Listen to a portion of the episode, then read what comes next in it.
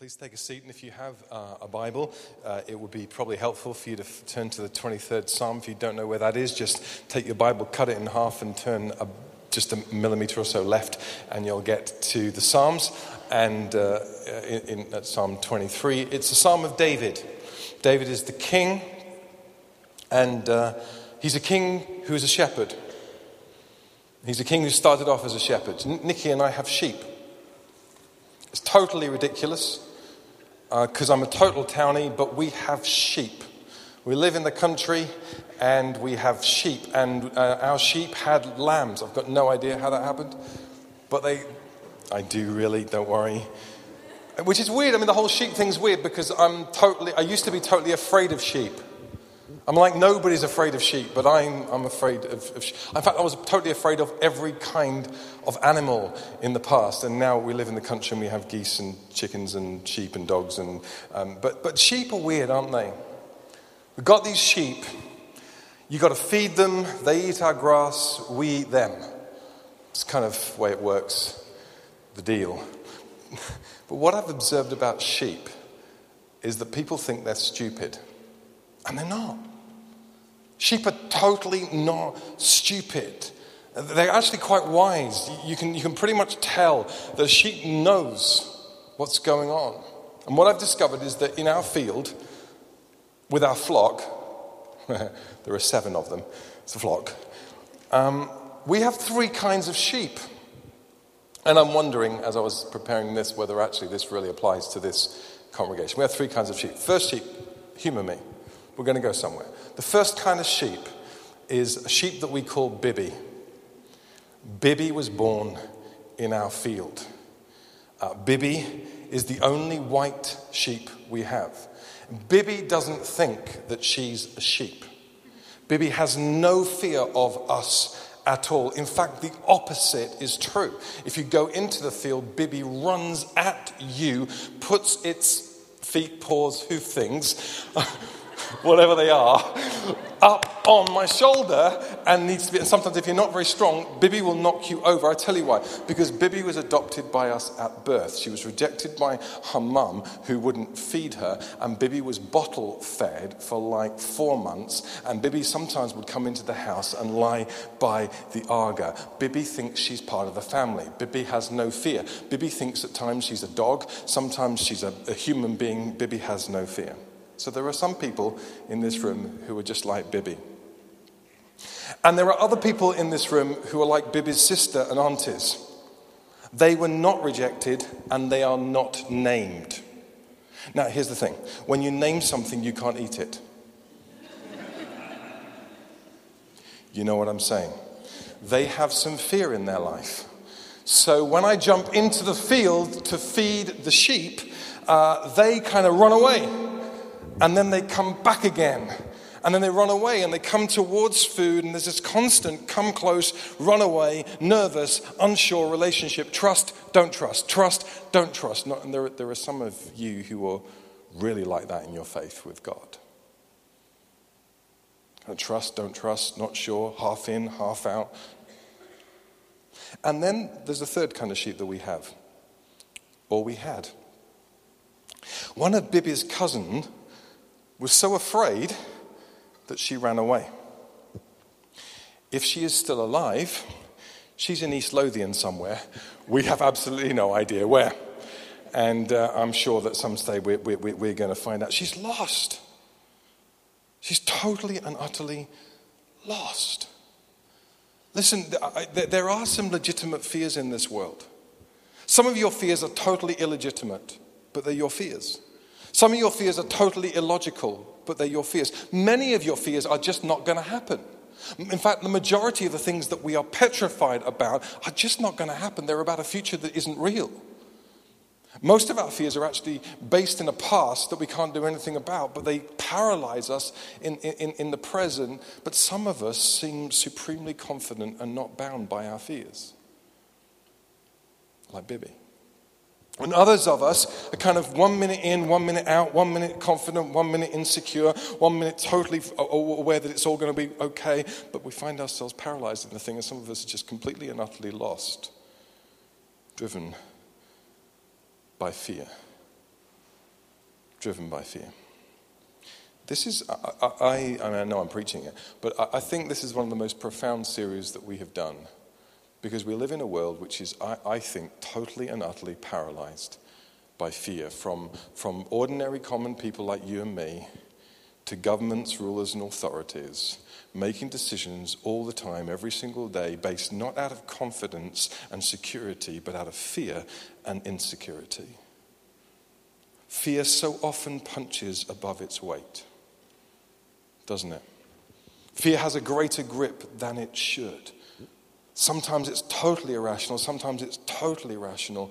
But, but what I've seen is that fear limits life, controls situations, destroys possibilities, damages relationships, and suffocates dreams.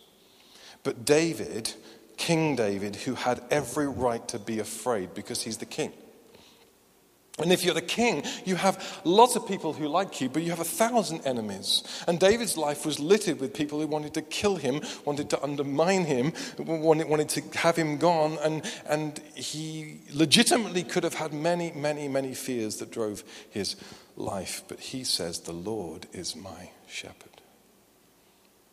I'm not going to be in want. He makes me lie down in green pastures. He leads me beside still waters. He restores my soul, even though I walk through the valley of the shadow of death. I will fear no evil. I think what David is saying is this it's very possible for you to have a number of shepherds in your life. It's really possible for you to have, in fact, you probably do have, in fact, I'm certain you do, a, guide or a shepherd or a thought process that, that, that, becomes authoritative for you in your life. Something that speaks authoritatively into your life, whether it's Twitter or tradition, newsfeed or friends or cultural trends. There is somebody or something that's going to lead you, that's going to be the ground base, that's going to be the authority figure, that's going to be the authoritative voice in your life. And David says, You're going to have a shepherd, but my testimony is this if you make the Lord your shepherd, you're not going to be afraid. Check out his CV. I mean, that's what 23 is, isn't that what Psalm 23 is? It's the shepherd's CV. David says, Look, check, check this out. He says, He provides. This shepherd provides perfectly. I'm not going to be in want. Which, now, let's hesitate for a moment to say this, but if the Lord is your shepherd, you are never going to lack for anything that He thinks is good for you. In other words, you're not just going to get everything you want. That's not what this means. It means you are never going to lack for anything that He thinks is good for you. So you don't need to be afraid. You don't need to be grasping and worrying and fearing and holding on to stuff because you have a shepherd. He not only provides, He cares. He makes me lie down. He's worried about my wholeness. He's worried about my rest. He's concerned for my heart. He knows when I need to rest, and he, and he, and he gives me time out. This shepherd perfectly restores and heals and mends. Look, he, he restores my soul. Which, I mean, and the original language just means this He takes my life back to the pre wound, to before it got broken, before it got smashed, before it got damaged, before I, I, got slimed up with this world. He's the one who restores, refreshes, mends, heals my soul in the deepest, innermost parts. He puts me back together. This shepherd, this is the one who's the ground base. This is the one who's the authority. And he is there Never once, never once did I ever walk alone. Never once will I ever walk alone because He is the God who is there. He never sleeps, He never misses a beat, He never misses a trick. He's the Creator and the Father and the Savior and the Shepherd. In other words, David is saying, There is, listen, there is no other authority coming down the road at you that can compare to Him. There is no ism that can do this, no culture or ethos that offers something this good, this, this perfect coverage, this perfect love. No friend that can promise this, no amount of money that can provide this. He provides, He mends, He cares, He heals, and He is there. The Lord is my shepherd, which means you're going to be afraid because we live in a busted, broken, attritional world. Let's not pretend. But you don't need to live afraid. So when fear comes knocking at your door, you don't have to let it in, and you don't have to indulge it, and you don't have to make it a cup of coffee. You don't, in other words, David says you don't need to be afraid of the future. You don't need to be alone in the present. And you don't need to be defeated by your past because He is the shepherd. And, and let's just unpack that for a moment because this is really important. If we can get this, it's going to, it's going to create a, a perspective and a posture for our lives that's going to enable us to walk through this life with some kind of victory. The first thing you need to know is He holds the future. This shepherd carries the future which is big. This is massive. Because many of us, we have a fear about what's going to happen to us. I mean, we wouldn't use that kind of language, but, but deep in our quietest, intimate moments when we're alone, we, we have some fears about what's going to happen. How's it all going to work out? Am I going to be able to afford it? Will I ever be able to have a house? Can I ever retire? Can I ever pay off my student loan? What happens if I don't get the qualifications? What about the relationships? What if I'm forever outside of a relationship? And, and, and all those things and multiply them when they're your own personal thing and the thing you're thinking right now. Uh, David wants to say the shepherd holds the future. And his future for you, if you put your hand in his, is very, very precious. It's called this I will dwell in the house of the Lord forever. I will dwell in the house of the Lord forever. Which sounds like a whole bunch of weird spiritual language, but it's actually very simple. It means this The house of the Lord is the territory and realm and security of God. Everything God wants happens in the house of the Lord. His kingdom, his reign, and his realm is not opposed in the house of the Lord. It's the perfect, unadulterated presence of God. There is nothing stopping the presence of God, which is why when uh, John is inspired by God to write about future in the book of Revelation, which is the last book in, in the Bible, you know, that really weird one with beasts and all that kind of stuff. When John is inspired to write that stuff, he describes the house of the Lord forever, the kingdom of, of God, the city of God, as a place of no more tears, no more fears, no more pain, no more death, no more loss, no more cancer, no more abuse, no more insecurity, no more competition, no more inequality, no more starvation. In other words, you don't need to live afraid about your future or what will become of you because the shepherd who heals you and holds you and provides for you and protects you has a plan.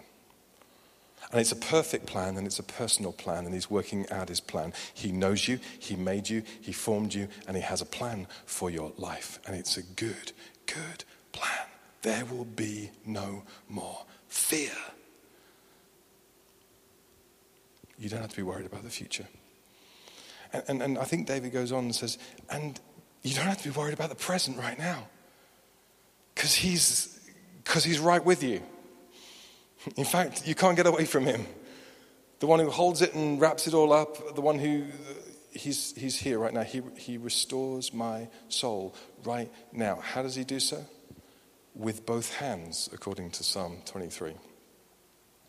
Look, your rod and your staff they comfort me. Two things, not one thing your rod and your staff. They comfort me. He's carrying a rod and he's carrying a staff, one in his left hand and one in his right hand. What's, all, what's that all about? I think it's his protection and his direction. His protection and his direction. The rod was, was um, I don't know how to explain. It's like a baseball bat, okay?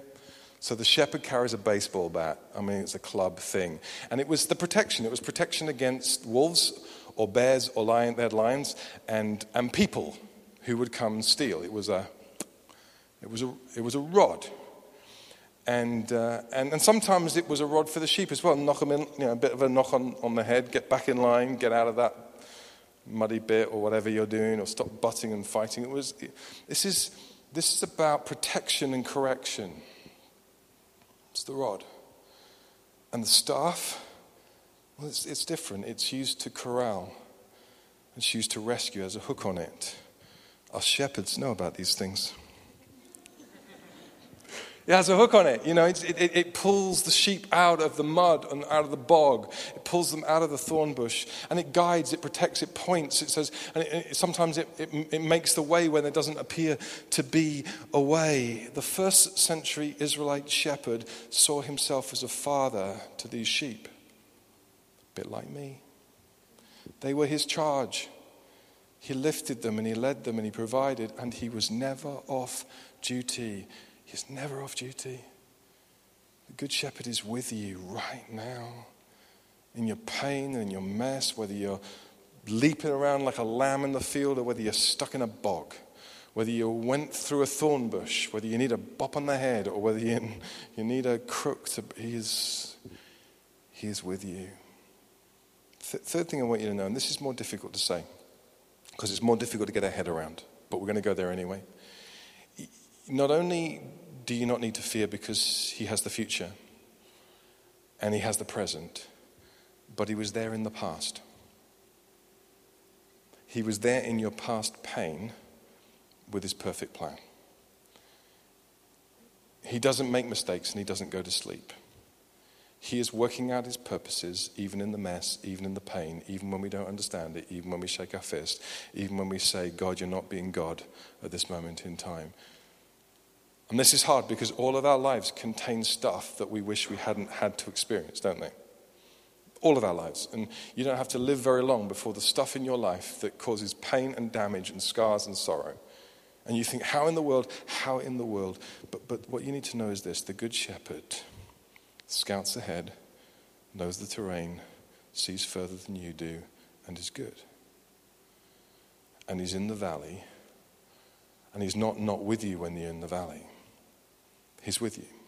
In the valley of the shadow of death, He is there. He was there. He will be there. He is there. And although it doesn't feel like it right now, and it didn't feel like it back then, He's still working out His perfect purpose for your life. Because He's the Good Shepherd, and you're a sheep. In other words, you don't need to be afraid of the future or alone in the present or defeated by your past because he's the shepherd. There's nothing in this world like that. And here's the thing here's the thing he may be tr- the true good shepherd, the only one, but, but you are never going to appropriate that for your life unless you choose to be a sheep. Because he's not a bully shepherd. He's not a thief shepherd. He's not going to make you do stuff you don't want to do because he's gracious, he's good, he's loving, and he's kind. You've got to choose to be a sheep. You've got to, if you're going to live in this place of fear less, if you're going to live in this place of confidence, if you're going to live looking at the future with, with hope and not despair, you've got to choose to be a sheep. And so you have to open yourself up to three things. This is really important. If you're going to write anything down, write it down now. Even if you don't want to write it down, if you write it down, it makes me preach better. Three things.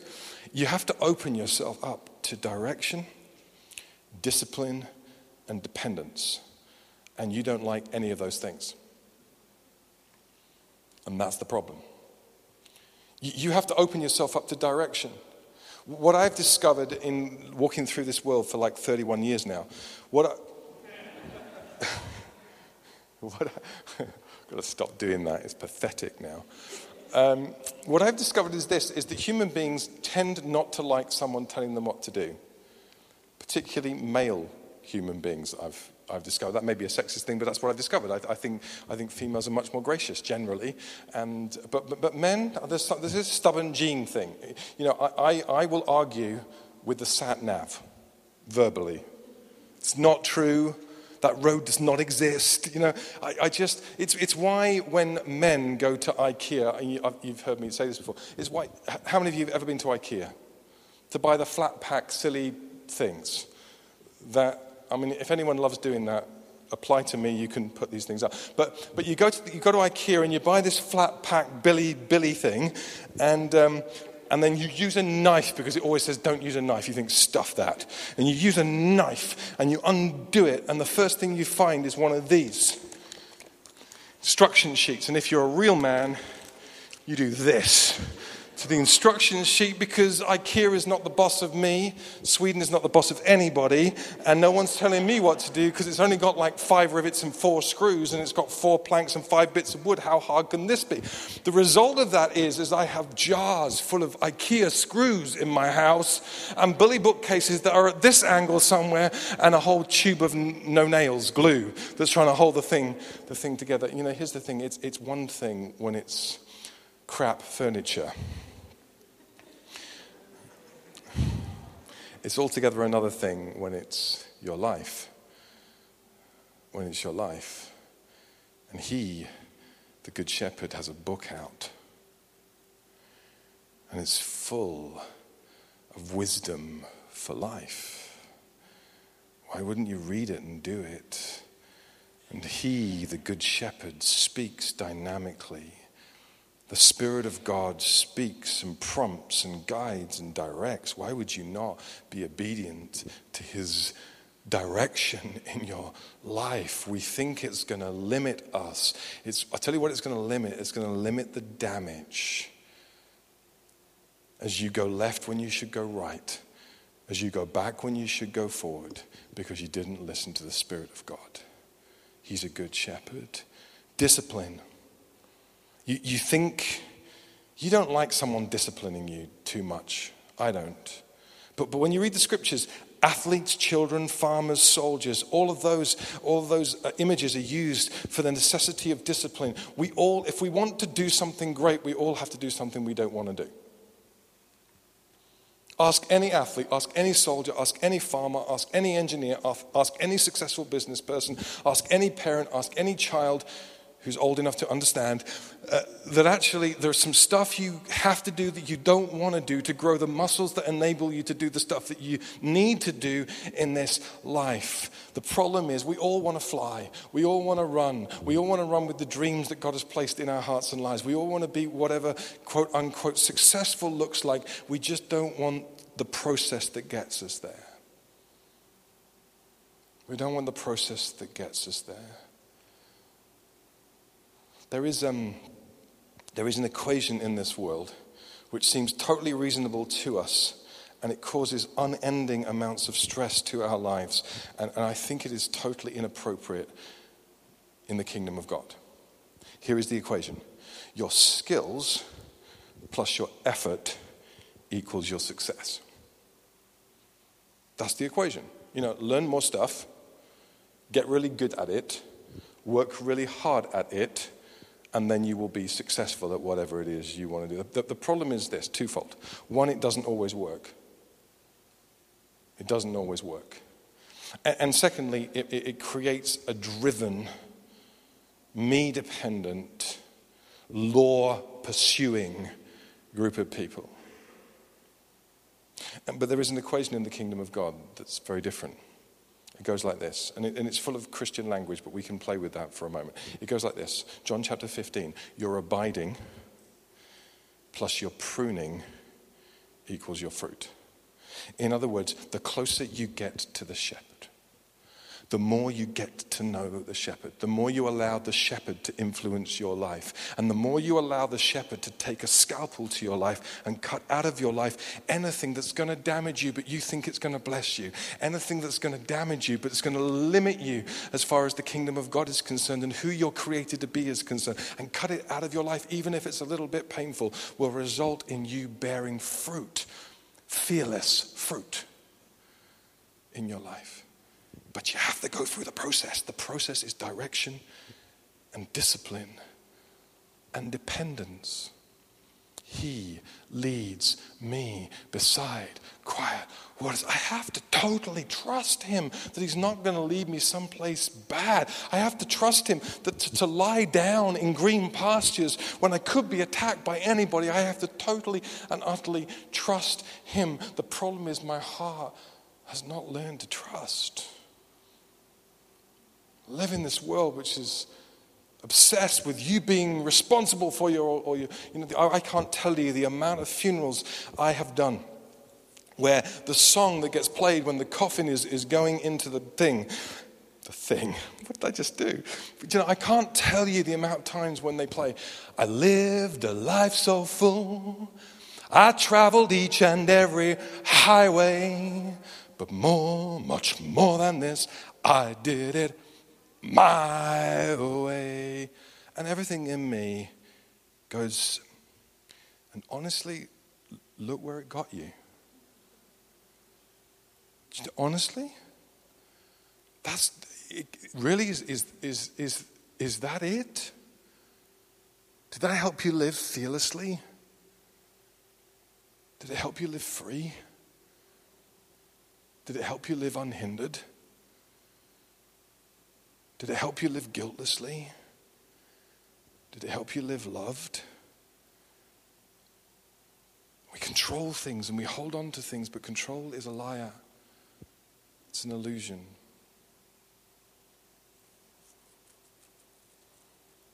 He may be the true good shepherd, but you have to want to be a sheep. And You have to trust him.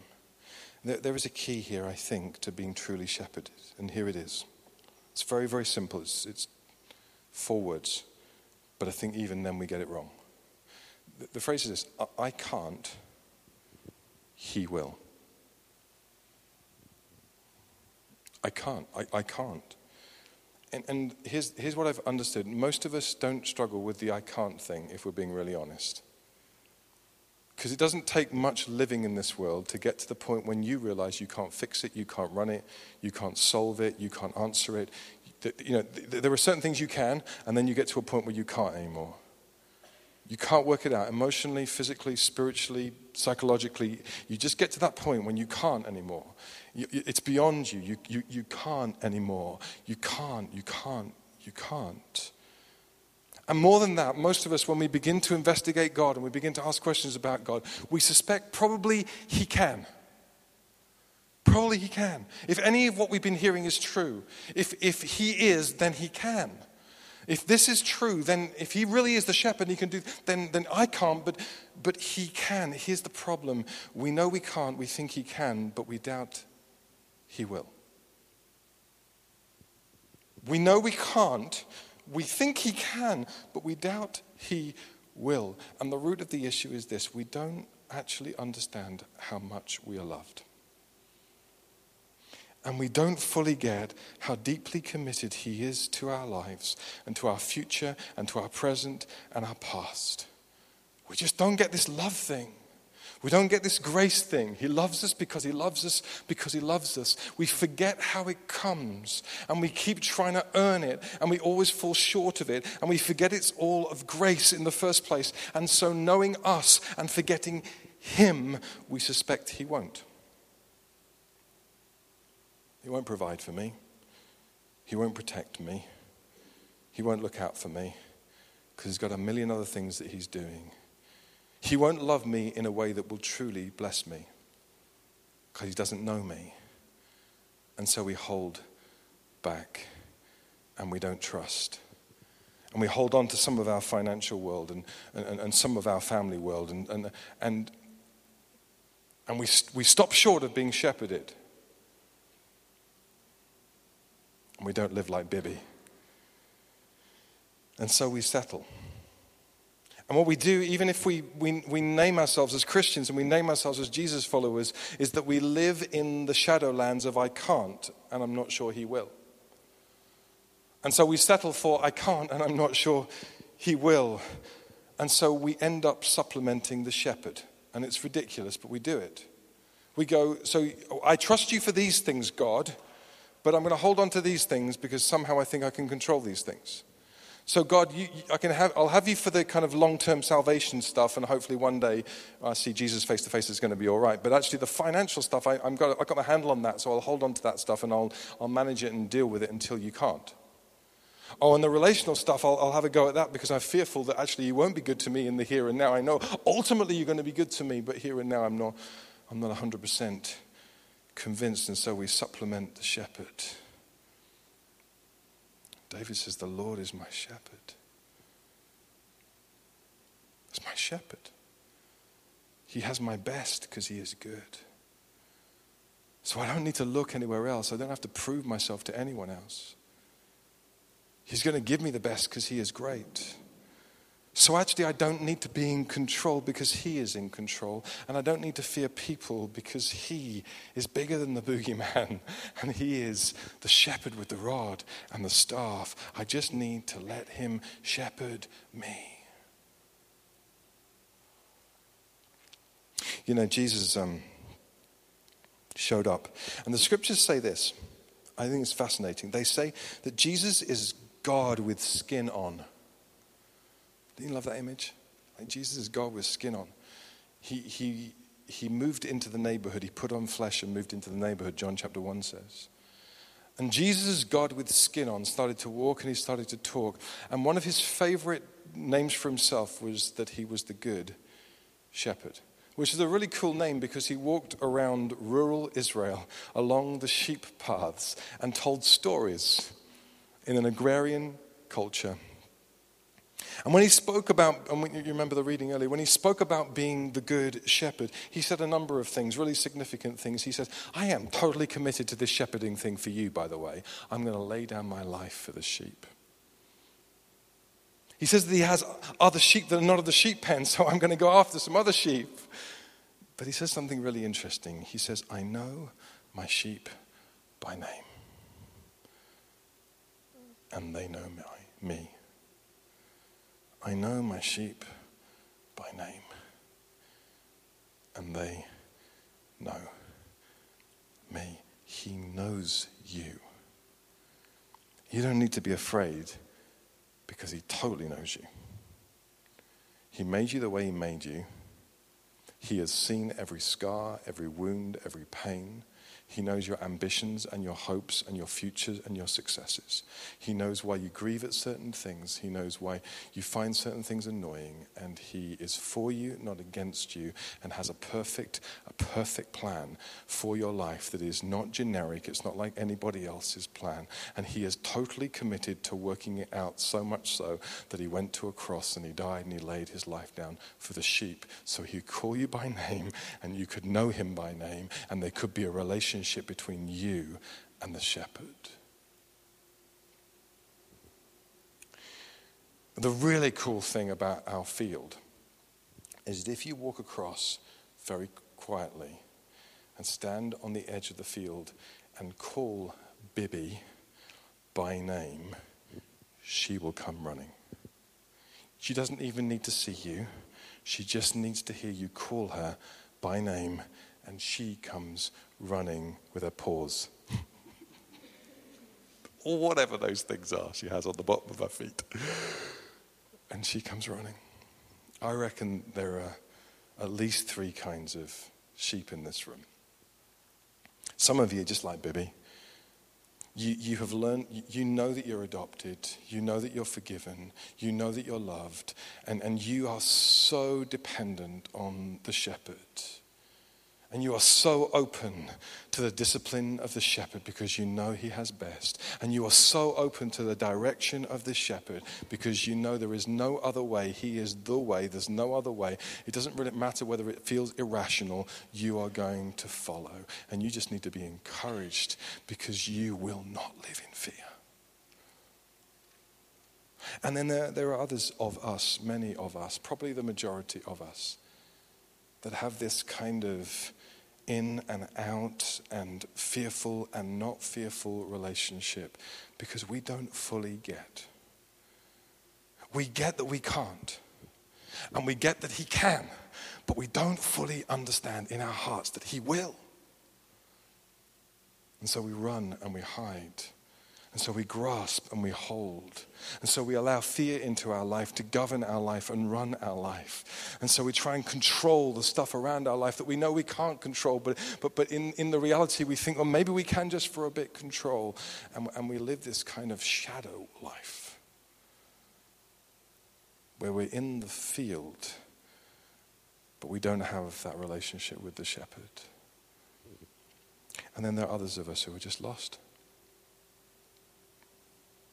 We ran because we didn't know any better. Because when God approached us, we thought, this can't be, I'm not into this, and we, and we, and we ran away. Or because the way in which God uh, seemed to approach us through the people of God was hurtful or dis- disturbing or difficult, or, or, or the message was wrong, or what. But we ran away. The scriptures say the good shepherd leaves the sheep in the safety of the pen and goes out looking for the ones that are lost. I'm not going to pretend that you can get through this life with no fear coming at you. But I am going to promise that if you put your hand in the hand of the shepherd, you can live fearless. You can live fearless. Let me pray for us.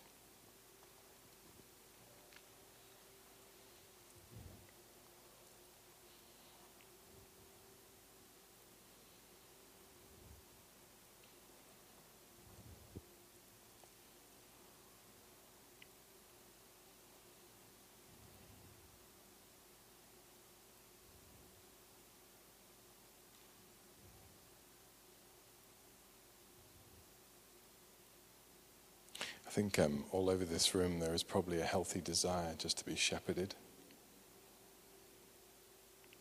Jesus, we, um, we thank you that amongst all the names that you give us for yourself, that this is one of them.